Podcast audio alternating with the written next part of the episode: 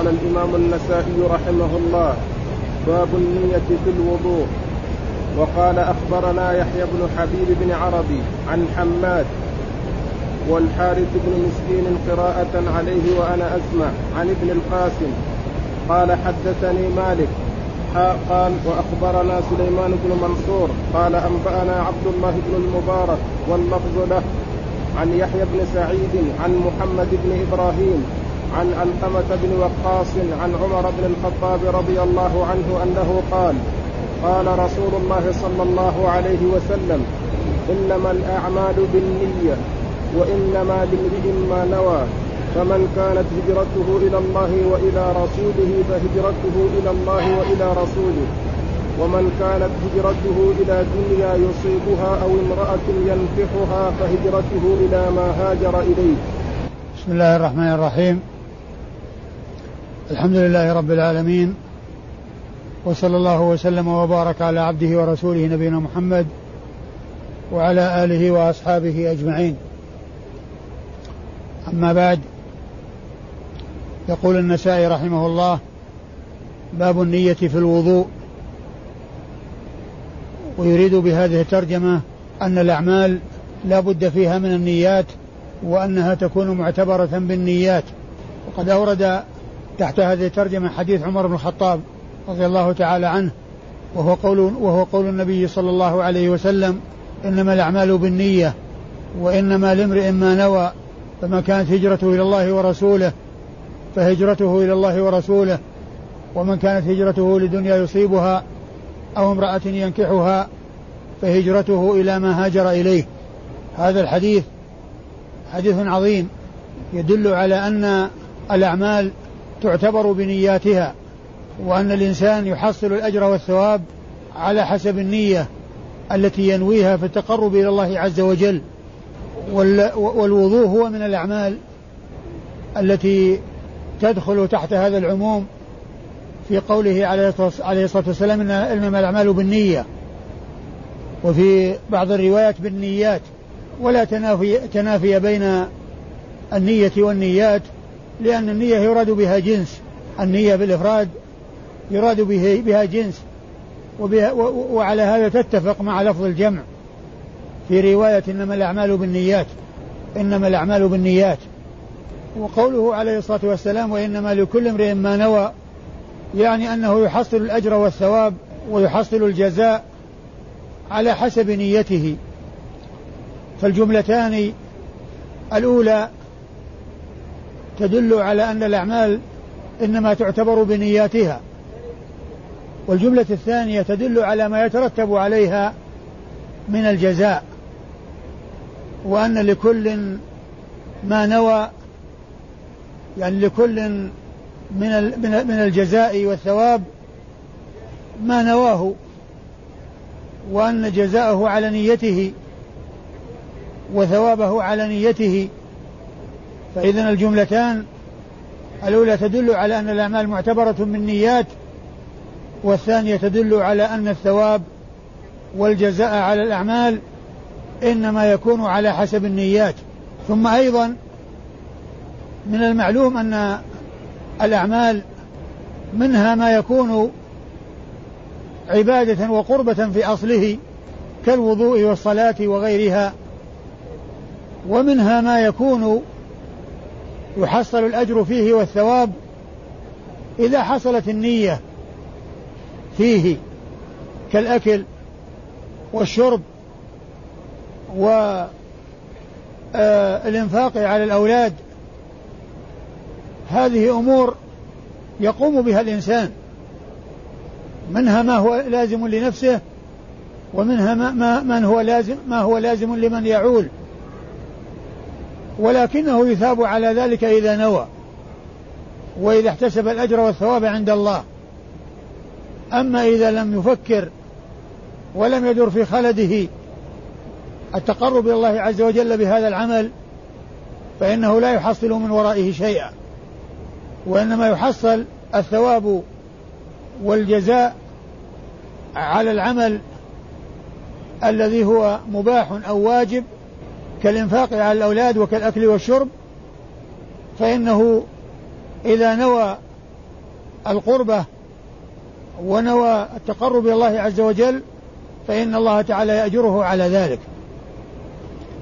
ثم إن النبي عليه الصلاة والسلام بين ما يترتب أو أمثلة ونماذج متفرعة عن هذا التقعيد أو هذه القاعدة التي هي قوله عليه الصلاة والسلام إنما الأعمال بالنيات وإنما لكل امرئ ما نوى. فقال عليه الصلاة والسلام فمن كانت هجرته إلى الله ورسوله فهجرته إلى الله ورسوله. ومن كانت هجرته إلى دنيا يصيبها أو امرأة ينكحها فهجرته إلى ما هاجر إليه. فقوله عليه الصلاة والسلام فمن كانت هجرته إلى الله ورسوله تقابل إنما الأعمال بالنيات. وقوله فهجرته إلى الله ورسوله تقابل وإنما لكل امرئ ما نوى. فمن كانت هجرته إلى الله ورسوله يعني معناه أنه عنده قصد حسن وعنده نية طيبة. فهجرته إلى الله ورسوله يقابل قوله وإنما لكل امرئ ما نوى. يعني فيحصل الأجر والثواب على نيته وعلى تقربه إلى الله عز وجل. فالجملة فالجملة مكونة من من شرط وجزاء والشرط يرجع للجملة الأولى التي هي النية والجزاء يرجع للجملة الثانية التي هي حصول الثواب على الأعمال أو ترتب الثواب على الأعمال إنما هو بالنيات وإنما لكل امرئ ما نوى. ثم إن قوله عليه الصلاة والسلام فمن كانت هجرة الله ورسوله فهجرة الله ورسوله. اتحد الشرط والجزاء والجواب. اتحد الشرط والجواب. والأصل التغاير بينهما. وهنا حصل الاتحاد. فمن كانت هجرة الله ورسوله فهجرته إلى الله ورسوله. وإنما يتضح الفرق بينهما والمغايرة بهما بينهما بالتعلق. فمن كانت هجرته إلى الله ورسوله نية وقصدا فهجرته إلى الله ورسوله ثوابا وجزاء. فإذا كل كل من الاثنين له متعلق وله تعلق وبه يحصل التغاير. يعني فليست الشرط والجزاء متحد تماما ولكن بينهما فرق. فمن كانت هجرته إلى الله ورسوله نية وقصدا فهجرته إلى الله ورسوله ثوابا وأجرا. فهجرته إلى الله ورسوله ثوابا وأجرا. وكما قلت فمن كانت نيته إلى الله ورسوله تقابل مع النيات. ومن كان فهجرته إلى الله ورسوله تقابل وإنما لكل امرئ ما نوى. فالأولى تتعلق بالنية والقصد. فمن كانت هجرة الله ورسوله اللي هو الشرط. فمن, فمن كانت هجرة الله ورسوله يتعلق بالنية فهجرته إلى الله ورسوله يتعلق بالثواب والجزاء. فهجرته إلى الله ورسوله يتعلق بالجزاء. ولما ذكر النبي صلى الله عليه وسلم نموذجا ومثالا فيما كان فيه القصد حسنا والثواب على ذلك طيبا وعظيما ذكر مثالا آخر يتعلق بغير ذلك. فقال ومن كانت هجرته لدنيا يصيبها أو امرأة ينكحها فهجرته إلى ما هاجر إليه. يعني من كان قصده الدنيا فإنه يحصل الدنيا التي أرادها إن شاء الله عز وجل أن يحصلها. لكن ما هناك ثواب ولا هناك أجر لأن النية إنما كانت للدنيا. إنما كانت للدنيا ما كانت للآخرة. لأنه لم يهاجر ابتغاء وجه الله عز وجل ولنصرة دين الله عز وجل وإنما هاجر لحظ دنيوي ولرغبة دنيوية فنصيبه فنصيبه وتعلقه إنما هو إنما هو في الدنيا. هذا الحديث حديث عظيم. ابتدأ به البخاري صحيحه. فهو أول حديث في صحيح البخاري. وإنما ابتدأ به لأن كل عمل إنما هو معتبر بالنية. فلكون فلكونه مشتمل على هذه القاعدة وعلى هذا الأساس افتتح به الإمام البخاري صحيحه وجعله أول حديث في صحيحه وتبعه على ذلك بعض العلماء. والنووي لما ذكر أو جمع أربعين حديثا من جوامع الكلم جعل أول حديث في الأربعين أول حديث في صحيح البخاري. وجعل ثاني حديث في الأربعين أول حديث في صحيح مسلم وحديث عمر حديث جبريل المشهور. فجعل أول حديث في الأربعين أول حديث في صحيح البخاري. وثاني حديث في الأربعين أول حديث في صحيح مسلم. وحديث عمر إنما آه، حديث عمر آه، بينما نحن عند الرسول صلى الله عليه وسلم اطلع علينا رجل شديد بياض ثياب شديد سواد الشعر إلى آخر الحديث وهو جبريل. ثم هذا الإسناد إسناد هذا الحديث وهو يقول البخاري يقول النسائي أخبرنا يحيى ابن حبيب بن عربي عن حماد والحارث بن مسكين عن ابن القاسم حدثني مالك ثم قال حاء وأخبرني آه وأخبرنا سليمان بن منصور حدثنا عبد الله. قال أنبانا عبد الله بن المبارك واللفظ له. ثم اتحدت الطرق الثلاث عند يحيى بن سعيد الأنصاري واتحدت إلى عمر. فإذا الحديث جاء من ثلاث طرق من عند النسائي ثلاث طرق كلها تتلاقى عند يحيى بن سعيد الأنصاري. الطريق الأولى يحيى بن حبيب بن عربي عن حماد. والطريقة الثانية الحارث بن مسكين عن ابن القاسم عن مالك. والطريقة الثالثة سليمان بن منصور عن عبد الله بن المبارك. ثم الثلاثة حماد ومالك وعبد الله المبارك كلهم يروون عن يحيى بن سعيد الأنصاري. وهذه الطرق الثلاث طريقان عاليتان. الأولى والثالثة. والطريقة الثانية نازلة لأن الطريقة الأولى والثالثة بين النساء وبين يحيى بن سعيد الأنصاري اثنان. والطريقة الثالثة الثانية الوسطى بين النساء ويحيى بن سعيد الأنصاري ثلاث وسائط اللي هم آآ آآ اللي هو الحارث المسكين وابن القاسم ومالك. فهي ثلاث طرق طريقان عاليتان ليس بين النساء وبين آه، يحيى بن سعيد الأنصاري فيهما إلا اثنان وطريق نازلة بين النساء وبين يحيى بن سعيد الأنصاري ثلاث وسائط يقول النسائي أخبرنا أخبرنا ولا أخبرني؟ أخبرنا يحيى ابن حبيب بن عربي. ويحيى ابن حبيب بن عربي هو بصري ثقة خرج حديثه مسلم وأصحاب السنن الأربعة. خرج حديثه مسلم وأصحاب السنن الأربعة ولم يخرج له البخاري شيئا. يحيى بن حبيب بن عربي خرج له مسلم والأربعة أصحاب السنن ولم يخرج له البخاري شيئا.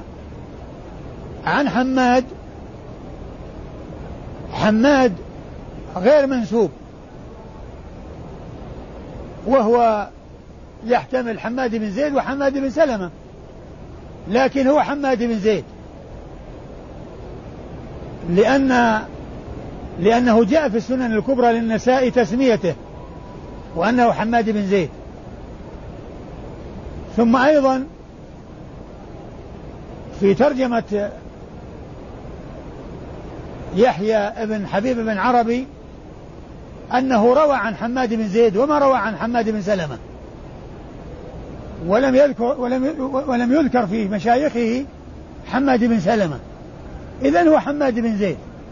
أولا صرح به في السنن الكبرى للنسائي وأيضا لم يذكر في شيوخ يحيى بن حبيب بن عربي حماد بن سلمة وإنما ذكر في شيوخه حماد بن زيد.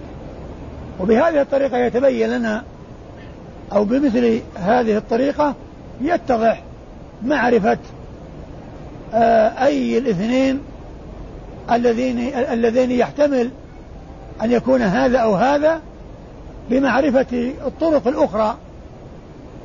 وأنه قد يصرح به في بعض الطرق كما هنا. فإن فإن الإسناد نفسه موجود عند النسائي في السنة الكبرى وقد صرح باسمه وأنه حماد بن زيد.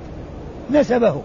والأمر الثاني لو لم لو لم يوجد التصريح في السنن الكبرى للنسائي فإن كون حماد بن زيد آه روى عنه يحيى بن حبيب وحماد بن سلمة لم يروي عنه ولا ذكر في مشايخه حماد بن.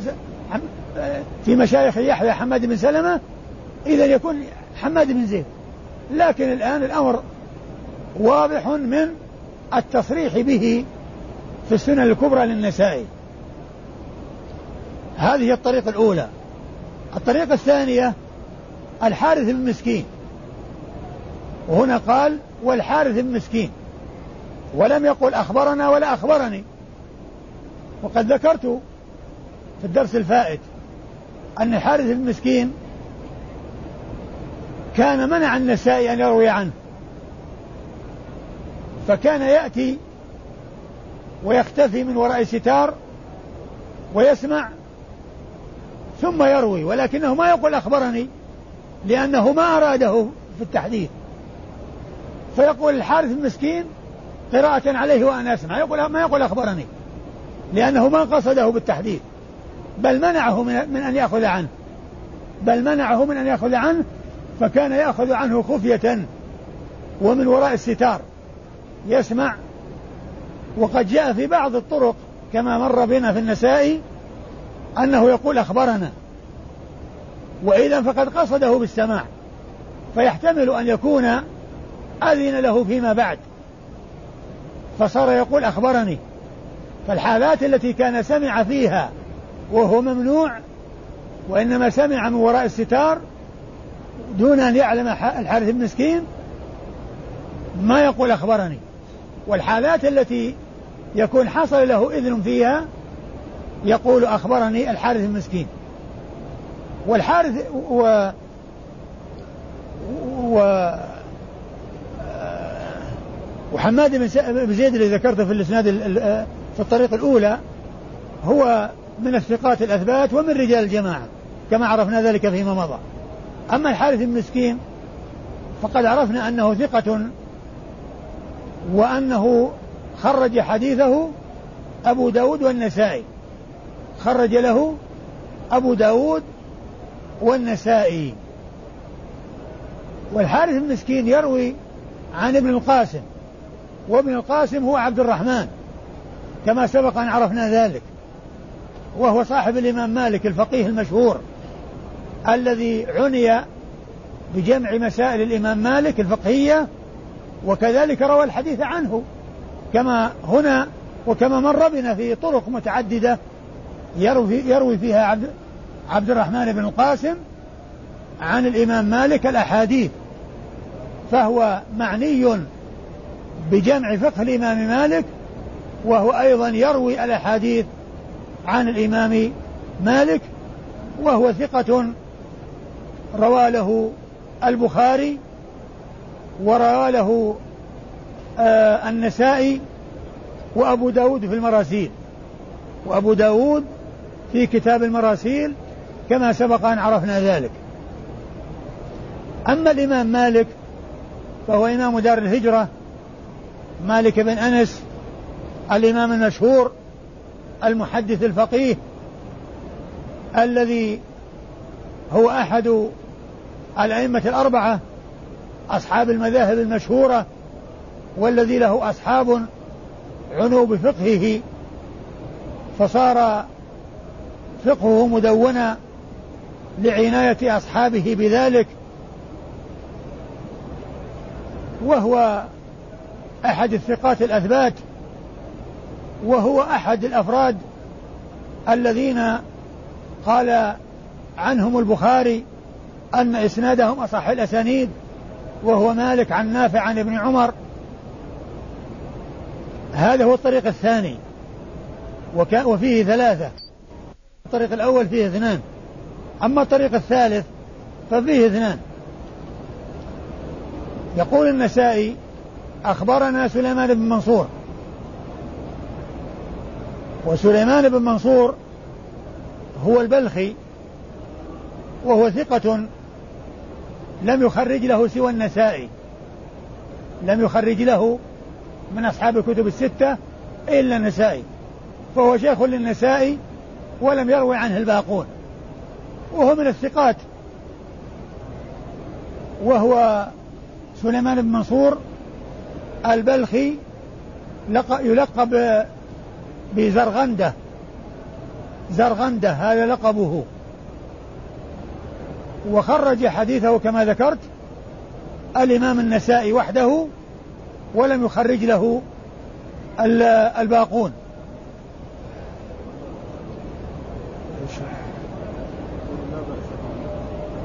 ثقة لا بأس به يقول قال ثقة لا بأس به.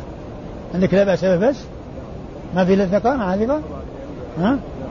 لا هي الطبعة المصرية يقول ثقة لا بأس به.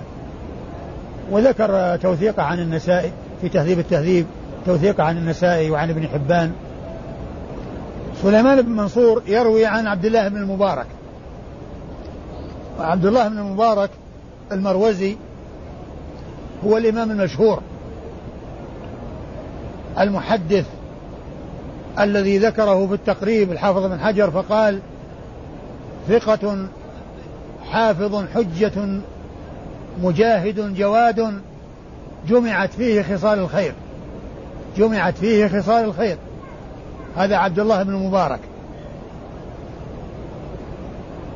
آه النسائي لما ذكر الطرق الثلاث إلى حماد بن زيد وإلى مالك وإلى عبد الله المبارك قال واللفظ له. يعني اللفظ لعبد الله المبارك. ليس هذا لفظ مالك ولا لفظ حماد بن زيد وإنما هو لفظ عبد الله بن مبارك فذكر ثلاثة من الرواة وعين من له اللفظ.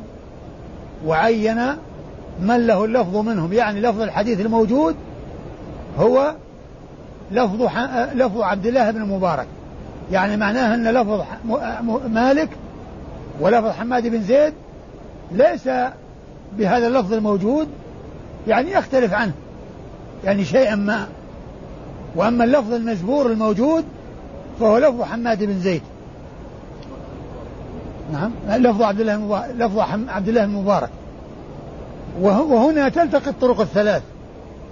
وتتحد عند عبد يحيى بن سعيد الأنصاري. لأن ثلاث طرق من النسائي شخصان طريق فيها شخصان ثم طريق فيها ثلاثة ثم طريق فيها اثنان ثم تلتقي عند يحيى بن سعيد الأنصاري ثم تتحد في طريق واحد ثم تتحد في طريق واحد.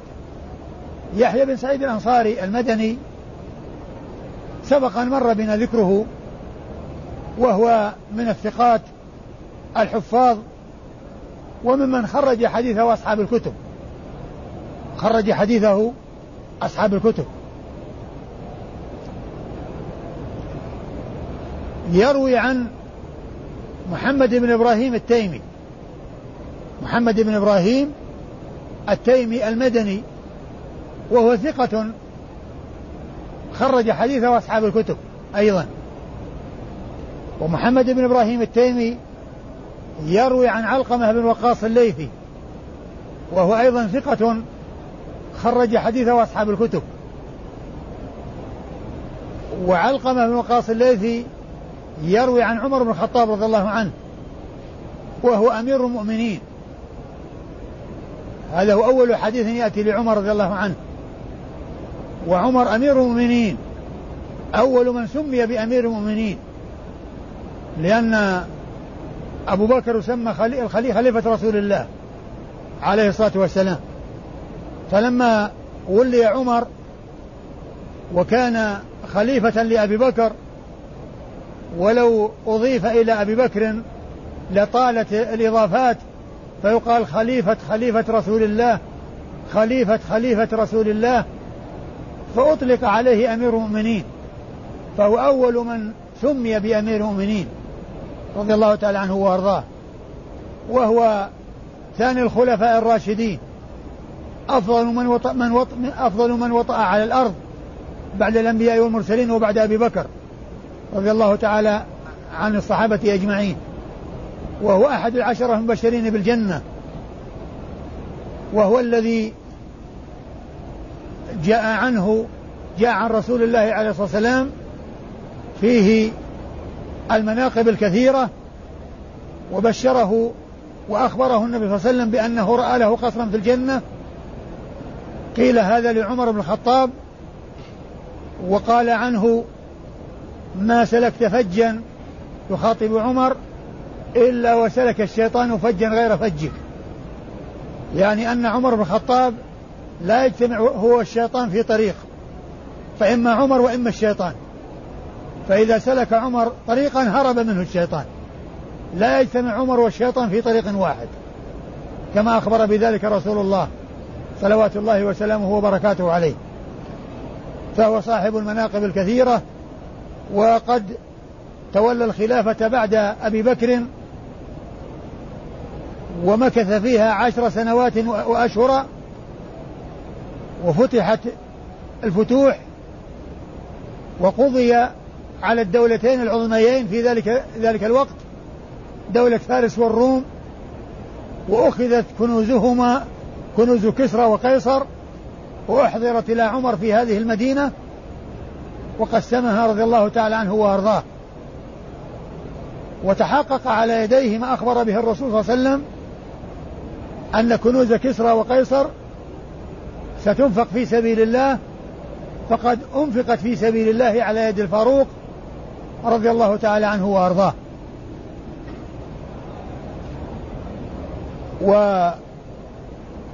وأحاديثه خمسمائة وتسعة وثلاثون حديثا اتفق البخاري ومسلم على عشرة وانفرد البخاري بتسعة ومسلم بخمسة عشر حديثا ومسلم بخمسة عشر حديثا. ومن الملاحظ الذي يلبس به بعض المخذولين يقولون كيف يكون آه، أبو بكر وعمر وعثمان وعلي أحاديثهم قليلة وأبو هريرة أحاديثه كثيرة مع أن هؤلاء أسلموا في أول من أسلم. وأبو هريرة ما أسلم إلا في السنة السابعة عام خيبر. ومع ذلك تكون حديثه بالآلاف. وهؤلاء حديثهم بالمئات. يعني بعض المخذولين المرذولين يلبس ويشوش على من لا يفهم من أهل السنة بمثل هذا الكلام. ومن المعلوم أن أبا هريرة رضي الله تعالى عنه وأرضاه. حصل له أمور. جعلته يكثر حديثه. أولا كونه ملازما للرسول صلى الله عليه وسلم. كما أخبر بذلك. وثانيا كون الرسول صلى الله عليه وسلم دعا له. دعوة. ما نسي شيئا بعدها. ثم أيضا كونه عمر وعاش بعد الخلفاء الراشدين مدة طويلة وأيضا كان موجودا في المدينة والناس يفدون ويردون على المدينة فيأخذ ويعطي يأخذ ويعطي فكثر حديثه. وأما الخلفاء الراشدون أبو بكر رضي الله عنه وأرضاه عاش بعد الرسول صلى الله عليه وسلم سنتين وأشهرا وكان مشغولا بقتال المرتدين. وعمر رضي الله عنه تولى الخلافة ومكث فيها عشر سنوات وأشهر. وكان مشغولا بالخلافة. وأما أبو هريرة فكان متفرق. ما عنده إلا آه الأخذ والإعطاء في الحديث. ثم كان مقيما في المدينة. والمدينة يفد لها الناس صادرين وواردين. فيأخذون ما عنده ويعطونه ما عندهم. فيأخذون ما عنده ويعطونه ما عندهم. فكثر حديثه وصار أن ما وجد عنه من الكثرة لا مجال فيها لتلبيس الملبسين. ودجل الدجالين وما يحوكه المغرضون الذين يريدون أن يشوشوا على على بعض أهل السنة وعلى بعض الناس في الطعن في أبي هريرة ورواية أبي هريرة وما إلى ذلك مما يريدونه من السوء من القصد السيء. ثم هذا الحديث هو من الأحاديث الغريبة التي هي من غرائب الصحيح. يعني ما جاءت إلا من طريق واحد لأن هذا الحديث حديث الأعمال بالنيات ما رواه عن رسول الله صلى الله عليه وسلم إلا عمر رضي الله عنه ولم يروه عن عمر إلا علقمة بن وقاص الليثي ولم يروه عن علقمة بن وقاص الليثي إلا محمد بن إبراهيم التيمي. ولم يروه عن محمد بن إبراهيم التيمي إلا يحيى بن سعيد الأنصاري. ثم كثر رواته عن يحيى بن سعيد الأنصاري. وفي الإسناد الذي معنا ثلاثة رواه عن يحيى بن سعيد الأنصاري. زيد حماد بن زيد ومالك بن أنس وعبد الله المبارك ورواه جمع كثير انتشر واتسع بعد عبد الله الم... بعد يحيى بن سعيد الأنصاري. فهو حديث غريب من غرائب الصحيح ومن المعلوم أن الصحيح لا يشترط فيه تعدد الطرق فيكفي الطريق الواحدة إذا كان رجالها ثقات وكان متصلا فإنه يكفي في الصحة. فأول حديث في صحيح البخاري حديث ما جاء إلا من طريق واحد وآخر حديث في البخاري كذلك. حديث كلمتان حبيبتان الرحمن خفيفتان على اللسان ثقيلتان في الميزان. سبحان الله وبحمده سبحان الله العظيم. أيضا هذا حديث غريب فرد من غرائب الصحيح. ما رواه عن رسول الله صلى الله عليه وسلم إلا أبو هريرة ولم يروه عن أبي هريرة إلا أبو زرعة. أبو زرعة بن جرير بن عمرو بن جرير البجلي ولم يروه عن أبي زرعة ابن عمرو بن جرير إلا عمارة بن القعقاع. ولم يروه عن عمارة بن القعقاع إلا محمد بن فضيل ثم كثر رواته عن محمد بن فضيل بن غزوان. إيش بعدين؟ نعم. نعم. إيه اللي بعده؟ يقال يعني اسمع على الغريب يعني. لأن في ناس الغريب الغريب والفرد يعني الذي جاء من طريق واحد. لأن الأحاديث أو أقسام الأحاديث عند عند المحدثين أربعة أقسام. يعني غريب وعزيز ومشهور ومتواتر. فالغريب ما جاء من طريق واحد. ويقال له فرد. والعزيز ما جاء من طريقين. يعني يجي عن صحابيين. ثم هكذا يتسلسل عن اثنين. والمشهور ما جاء عن ثلاثة فأكثر ولم يصل إلى حد التواتر. والمتواتر ما رواه جمع كثير تحيل العادة تواطؤهم وتوافقهم على الكذب. رووا ذلك عن مثلهم من الابتداء إلى الانتهاء وكان مستندهم الحس. فالمشهور ما رواه ثلاثة فأكثر ما لم يصل إلى حد التواتر. والغريب هو ما جاء من طريق واحد. لكن إذا كان رجاله ثقات وهو متصل فإنه يكون صحيحا كما في هذا الحديث الذي هو فاتحة صحيح البخاري وحديث أبي هريرة الذي هو خاتمة صحيح البخاري. نعم. من طريق واحد طبقة من نعم. يعني لابد أن يكون في طبقة من طبقات يعني يأتي من فوق إذا كان صحابي ثم بعدين تفرع متعدد قال له غريب. ويكون عزيزا إذا كان في صحابيين ومشهورا إذا كان في ثلاثة صحابة وهكذا. لأن يبدأ من أعلاه لكن مو لازم أن يتصل إلى إلى المخرج. يعني مثل ما هو موجود عندنا. ما هو فرد إلى النسائي وإنما هو فرد لأحد بن سعيد الأنصاري ثم اتسع بعد ذلك. قال الوضوء من الإناث. وقال أخبرنا قتيبة عن مالك عن إسحاق بن عبد الله بن أبي طلحة عن أنس رضي الله عنه أنه قال رأيت رسول الله صلى الله عليه وسلم وحانت صلاة العصر فالتمس الناس الوضوء فلم يجدوه. فأتي رسول الله صلى الله عليه وسلم بوضوء فوضع يده في ذلك الإناء وأمر الناس أن يتوضأوا فرأيت الماء ينبع من تحت أصابعه حتى توضأوا من عند آخرهم ثم ورد النسائي هذه الترجمة هي باب الوضوء من الإناء. الوضوء من الإناء. آه الوضوء من الإناء. أورد تحته حديث حديث أنس بن مالك رضي الله عنه أن النبي عليه الصلاة والسلام كان مع أصحابه وقد حانت صلاة العصر فالتمسوا الماء فلم يجدوا فأوتي النبي صلى الله عليه وسلم بوضوء في إناء يعني قليل و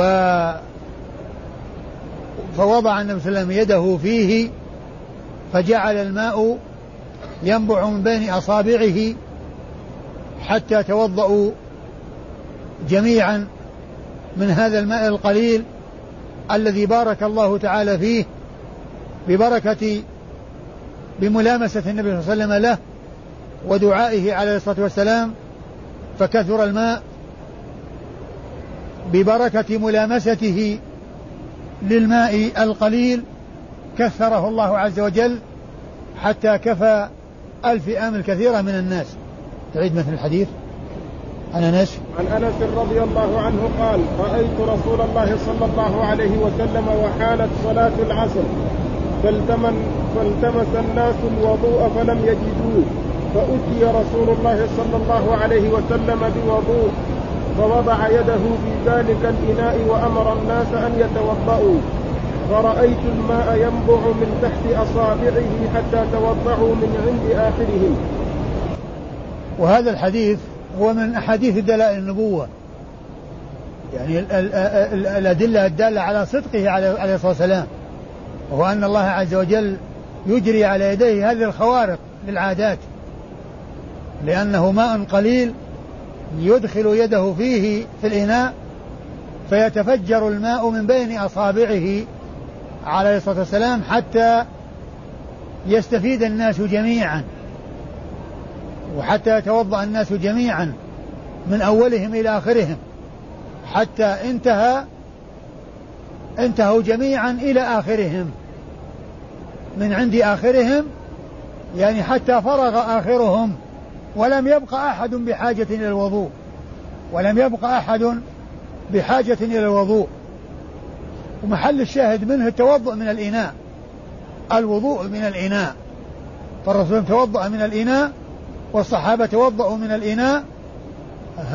هذا الإناء الذي فيه ماء قليل وضع النبي الكريم صلى الله عليه وسلم يده فيه فبارك الله تعالى فيه حتى كفى الفئام من الناس وحتى كفى هذا العدد الكبير من الناس. والإسناد يقول النسائي أخبرنا قتيبة بن سعيد وقد مر ذكر قتيبة مرارا وتكرارا وهو من رجال الجماعة وهو من الثقات الأثبات. وهو قتيبة بن سعيد بن جميل بن طريف البغلاني يروي عن مالك ومالك هو إمام دار الهجرة الذي مر ذكره مرارا وفي الحديث المتقدم مر ذكره. ثم مالك يروي عن إسحاق بن عبد الله بن أبي طلحة وهو أحد الثقات الأثبات من أهل المدينة وحديثه في الكتب الستة. وقد سبق أن مر ذكره بل سبق أن مر قريبا إسناد مثل هذا الإسناد تماما. وإسحاق بن عبد الله بن أبي طلحة يروي عن أنس بن مالك رضي الله تعالى عنه. يروي عن أنس ابن مالك إسحاق بن عبد الله بن أبي طلحة يعني يروي عن عمه لأمه لأن عب... لأن عبد الله بن أبي طلحة أخو أنس بن مالك لأمه. أخو أنس بن مالك لأمه. وعبد الله بن أبي طلحة. يعني ال- الذي هو والد إسحاق هو الذي آه، حنكه الرسول صلى الله عليه وسلم لما ولد بعدما حصل آه، في قصة آه، مجيء أبي طلحة إلى أم سليم وكان لها لهما ولد وكان مريضا. ف وقد في الوقت الذي جاء قد مات. وهي لم تخبره بموته وتجملت وصنعت له طعام وأكل ثم جامعها ولما وقد سألها قبل ذلك عن الولد فقالت إنه أهدى ما يكون وقد سكن نفسه وهي صادقة فيما قالت وهو فهم شيئا وهي وهي أرادت شيئا هو هو فهم أنه يعني أنه يعني شفي من المرض وأنه هدأ نفسه يعني كونه يعني ثائر النفس من شدة المرض وأنه هدأ نفسه وهي تريد أنه هدأ نفسه خلاص راح النفس وأنه استراح يعني ما في حركة وهو يفهم أنه في راحة وفي ف فلما جامعها وأصبح مهدت لذلك وقالت أرأيت لو أن يعني أناسا عندهم عارية فردت العارية إلى إلى إلى صاحبها ما شأنهم. ثم قالت إن ابنك إنه قد مات. فذهب إلى الرسول صلى الله عليه وسلم وأخبره بما حصل وقال بارك الله لكما. فنشأ عن ذلك الوقاع الذي حصل. ولد وهو عبد الله هذا فجيء به إلى النبي صلى الله عليه وسلم وحنكه ثم صار له عدد من الولد. هذا الولد صار له عدد من الأولاد يعني فيهم خير ومن أهل علم وفيهم إسحاق هذا الذي يروي عن عن أنس بن مالك الذي هو أخو أبيه لأمه. أخو أبيه لأمه لأن عبد الله بن أبي طلحة أخو أنس بن مالك لأمه. لأن أم عبد الله هي أم سليم أم أنس بن مالك. و أنس بن مالك رضي الله عنه و و... و... وإسحاق كما ذكرت هو من رجال الجماعة هو من الثقات. الأثبات يروي عن أنس بن مالك وأنس بن مالك سبق أن مر ذكره. صاحب رسول الله صلى الله عليه وسلم مر ذكره في أحاديث عديدة. والبركة من الله. يعني هذا الماء الذي هو قليل وهو طهور يتوضأ به بارك الله تعالى فيه حتى كثر وكفى الفئام من الناس. ثم ذكر الأعمش وهو أحد رواة الحديث أنه روى عن سالم بن أبي الجعد عن جابر قال كم كنتم يومئذ؟ قالوا كنا 1500 وكان هذا في غزوة الحديبية. وهذا حديث آخر غير حديث حديث عبد الله. لأن جابر يعني يروي هذا الحديث وعبد الله بن مسعود يروي هذا الحديث. فإذا هذان حديثان. حديث عن جابر وحديث عن عبد الله بن مسعود. وهو كما ذكرت في الدرس في الحديث السابق من دلائل نبوته عليه الصلاة والسلام. وهو أن ماء قليلا يكون في إناء ثم يبارك الله فيه فيكفي لألف وخمسمائة من الناس يتوضؤون منه.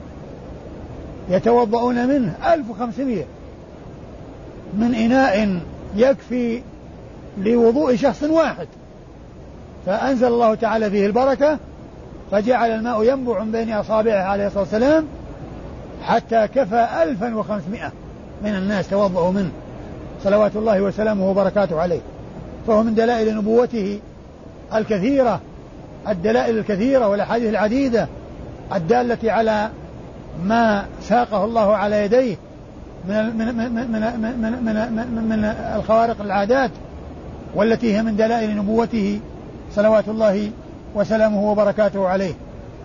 والإسناد يقول النسائي أخبرنا حدثنا إسحاق بن إبراهيم. ها؟ حدثنا إسحاق بن إبراهيم. يقول حدثنا أي النسائي؟ أي يعني في النسخة اللي معكم هذه؟ نعم. والنسخ الباقي فيها حدثنا. هي طريقة النسائي كما هو معلوم أخبرنا طريقة النسائي أخبرنا المضطردة في هذا الكتاب وغيره من كتبه أنه يقول أخبرنا. إسحاق ابن إبراهيم. إسحاق بن إبراهيم هو بن راهوية الذي سبق أن مر ذكره مرارا وهو أحد الثقات الأثبات وهو محدث فقيه. وقد خرج خرج له أصحاب الكتب إلا ابن ماجه وهو شيخ لأصحاب الكتب الستة. كلهم رووا عنه مباشرة. إلا ابن ماجه فإنه لم يخرج له شيئا.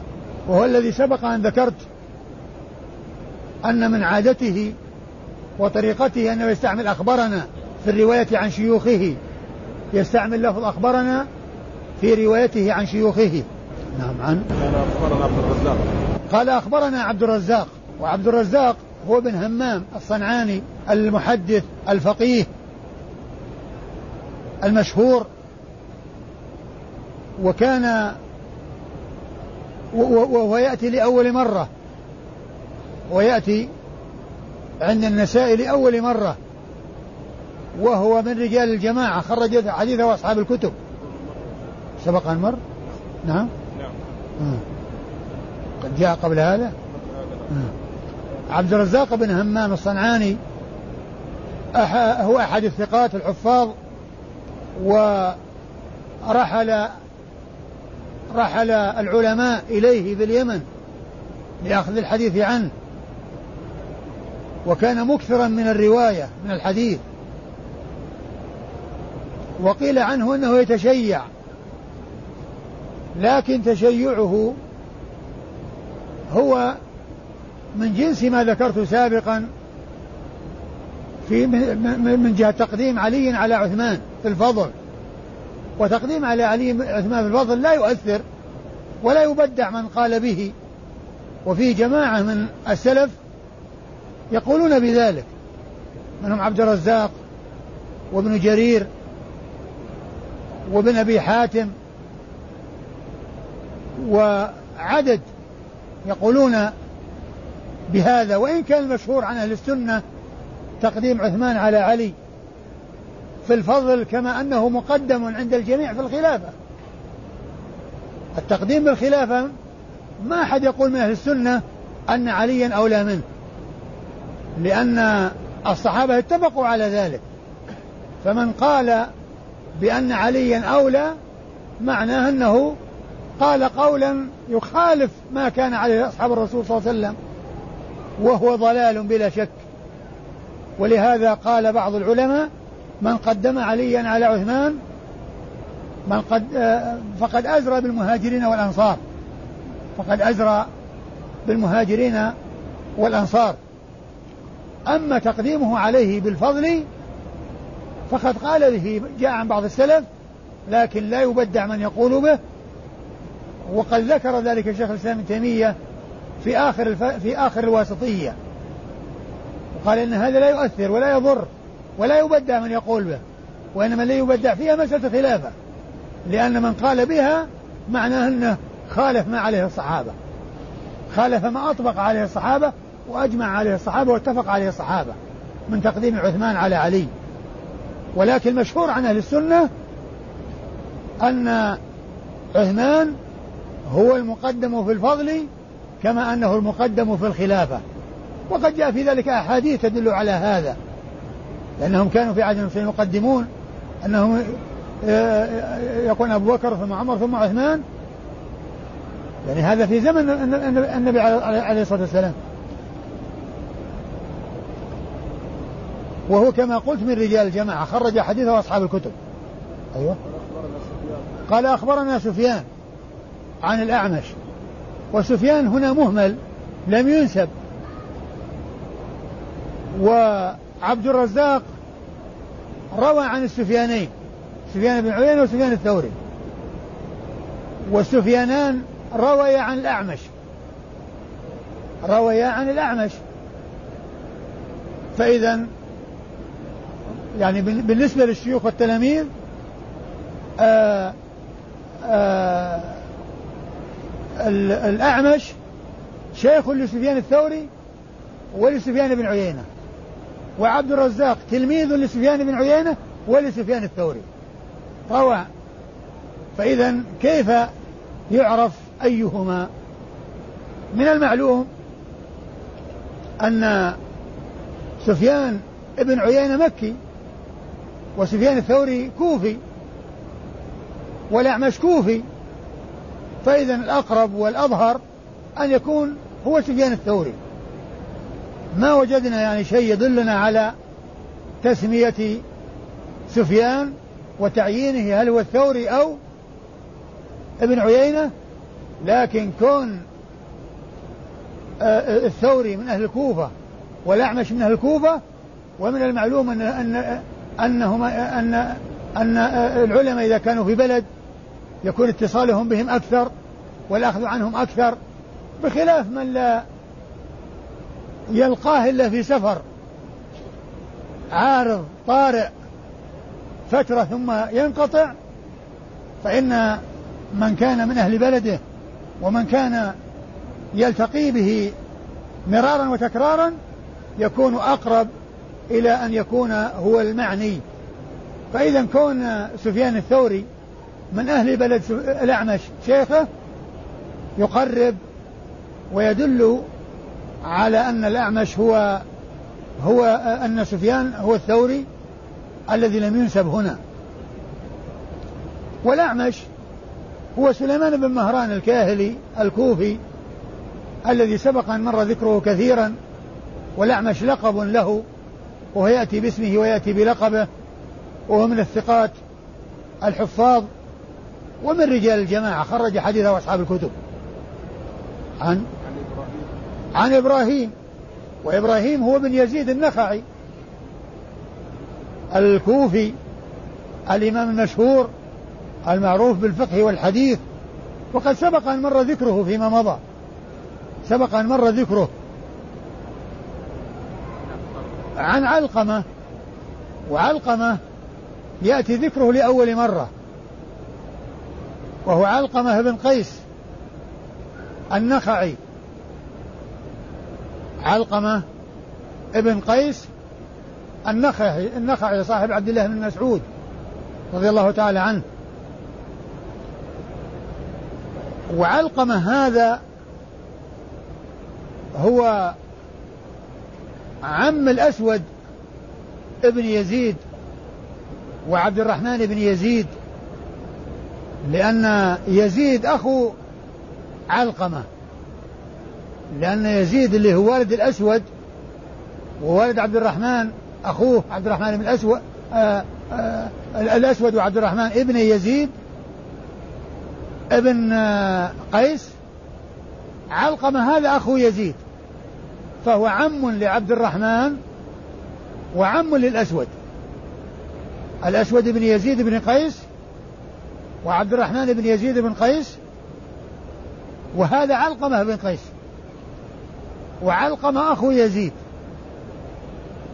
فهو عم للأسود ولعبد الرحمن ابن يزيد. هو عم لعبد الرحمن وللأسود لعبد الرحمن ابن يزيد. وعلقمة هذا من الثقات وقد خرج حديثه أصحاب الكتب. خرج حديثه أصحاب الكتب الستة. ويروي عن عبد الله بن مسعود صاحب رسول الله عليه الصلاة والسلام والذي سبق أن مر ذكره مرارا وتكرارا وكان متقدم الوفاة توفي سنة 32 ولهذا فإن فإنه لا يعتبر من العبادلة الأربعة. إذا ذكر في الصحابة العبادلة الأربعة ليس فيهم ابن مسعود وإنما هم من صغار الصحابة ابن عباس وابن عمر وابن عمرو وابن الزبير. هؤلاء هم العبادة الأربعة. وليس فيهم عبد الله بن مسعود لأن ابن مسعود توفي سنة 32 وأما هؤلاء فتأخرت وفاتهم منهم من فوق السبعين ومنهم من قبل ذلك فهم يعتبرون من صغار الصحابة وكانوا في عصر واحد وطال وطالت حياتهم بعد وفاة عبد الله بن مسعود ولهذا يقال لهم العبادلة الأربعة. وعبد الله مسعود ليس واحدا منهم رضي الله تعالى عن الجميع. وحديثه في الكتب الستة كما سبق أن عرفنا ذلك فيما مضى. نعم. أين نقرأ قال باب التسمية عند الوضوء. وقال أخبرنا إسحاق بن إبراهيم قال أنبأنا عبد الرزاق قال حدثنا معمر عن ثابت وقتادة عن أنس رضي الله عنه أنه قال طلب بعض أصحاب النبي صلى الله عليه وسلم وضوءا. فقال رسول الله صلى الله عليه وسلم هل مع أحد منكم ماء؟ فوضع يده في الماء ويقول توضأوا بسم الله. فرأيت الماء يخرج من بين أصابعه حتى توضأوا من عند آخرهم. قال ثابت قلت لأنس كم تراهم؟ قال نحوا من سبعين. ثم ثم أورد النسائي حديث أنس بن مالك ثم أورد النسائي باب التسمية في الوضوء. باب التسمية في الوضوء. نعم. يقول ما يعني حدثني سالم قلت آه آه. نعم يعني في الحديث المتقدم قال الأعمش حدثني سالم ابن أبي الجعد. يعني وهذه طريقة أخرى غير الطريقة الأولى. يعني آه قلت آه قال سألت جابرا اللي هو سالم بن أبي الجعد كم آه كنتم يومئذ؟ قال كنا ألف وخمسمائة. كنا ألف وخمسمائة. وسالم بن أبي الجعد هو من أهل البصرة وهو من الثقات وخرج حديثه أصحاب الكتب. وخرج حديثه أصحاب الكتب. وجابر بن عبد الله هو جابر بن عبد الله الأنصاري صاحب رسول الله عليه الصلاة والسلام. وقد سبق أن مر ذكره فيما مضى وحديثه في الكتب الستة. والله أعلم وصلى الله وسلم وبارك على عبده ورسوله نبينا محمد وعلى آله وأصحابه أجمعين.